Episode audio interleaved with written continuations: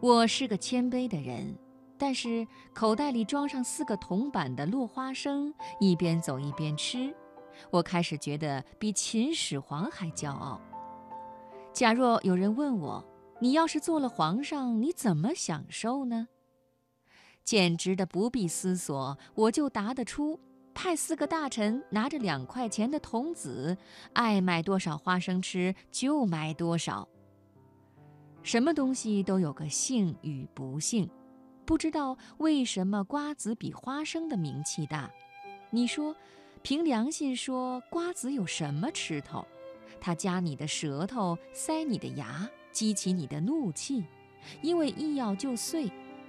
就是杏儿没碎，也不过是那么小小的一片，不解饿，没味道，劳民伤财，布尔乔亚。你看落花生。大大方方的，细腰曲线美，这还只是看外貌。弄开看，两个或者三个粉红的胖小子，脱去粉红的衫儿，象牙色的豆瓣一对对的抱着，上边还接着吻。那个光滑，那个水灵，那个香喷喷的，碰到牙上那个干松酥软，白嘴吃也好。就酒喝也好，放在舌上当槟榔含着也好。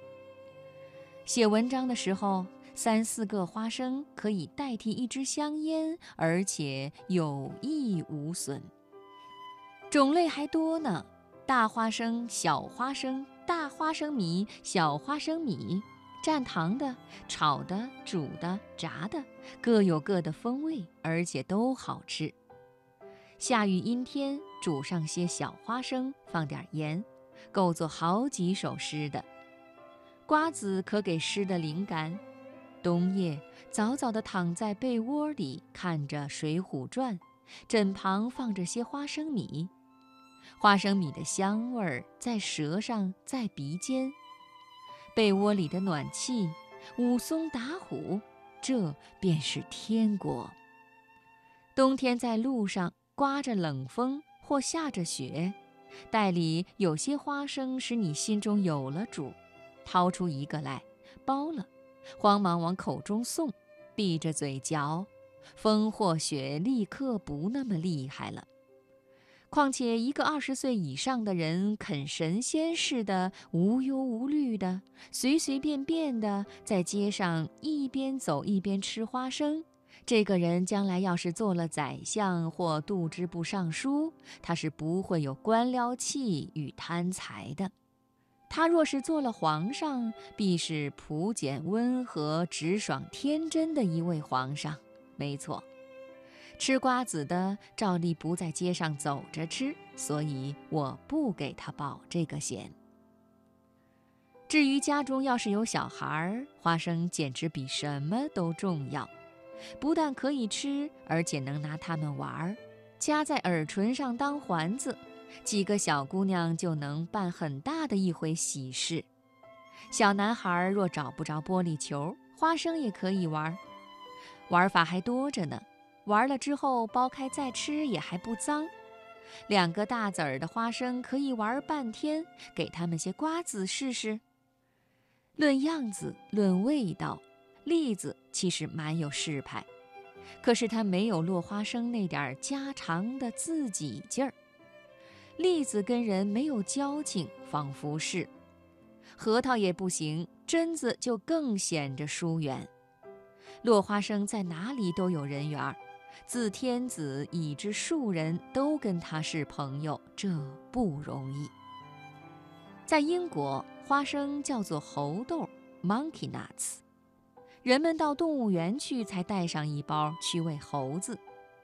花生在这个国里真不算很光荣，可是我亲眼看见去喂猴子的人，小孩就更不用提了，偷偷的也往自己口中送着猴豆。花生和苹果好像一样的有点魔力。假如你知道苹果的典故，我这儿的确是用着典故。美国吃花生的不限于猴子，我记得有位美国姑娘在到中国来的时候，把几只皮箱的空处都填满了花生。大概凑起来总够十来斤吧。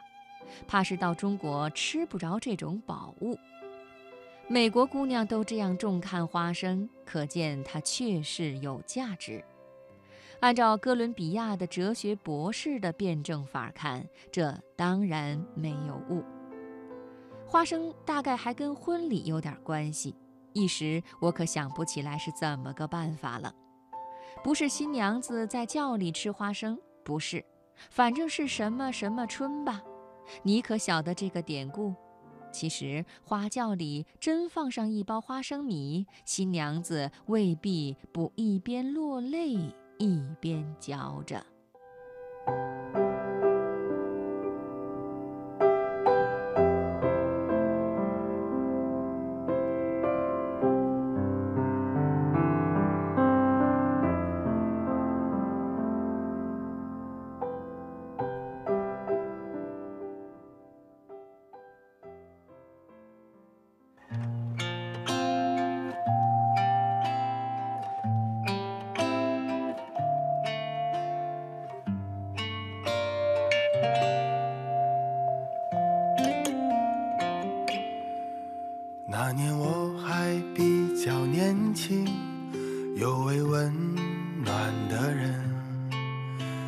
我并不懂事的时候，他却莫名给我鼓励。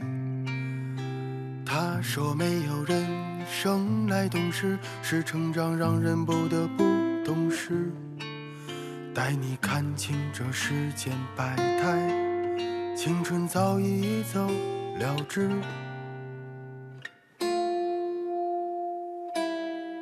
现在我虽然不再年轻，却常常想起那个温暖的人。也许现在比从前懂事，却也换来了满身伤痕。偶尔想起那简单的自己，他一定不喜欢我现在的样子。眼中还有多少纯净，看起来身经百战。也难免孤单，温暖的人，温暖的人，你会不会笑我的现在很愚蠢？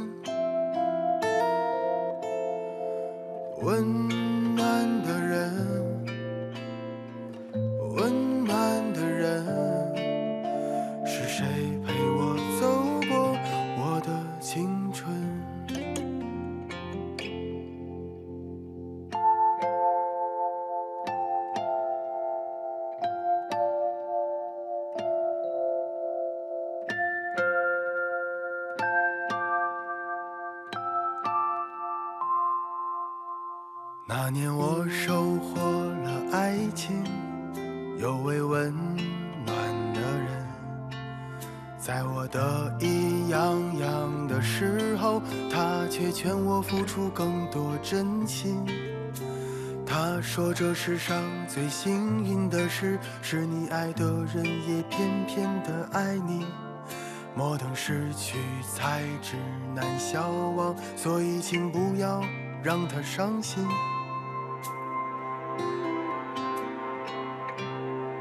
现在我早已不懂爱情，却常常想起那个温暖的人。比起天长地久的事情，我更想让生活变得宽裕。到底谁是那个伤心的人？谁再也不想爱得太深？最怕的是坚强了太久，却还会想他。在某个清晨，温暖的人，温暖的人，我不想看到你眼角的泪痕。温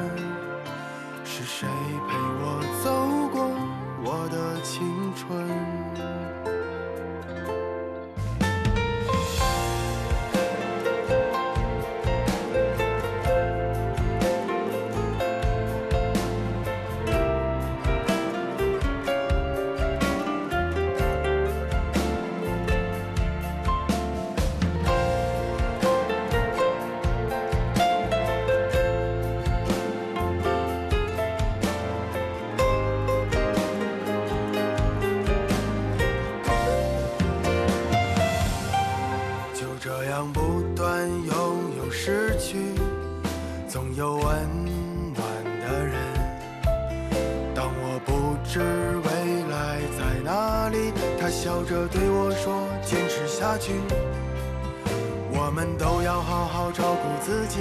人的一生有太多的无能为力，却总会有一道光照在我们心中，柔软。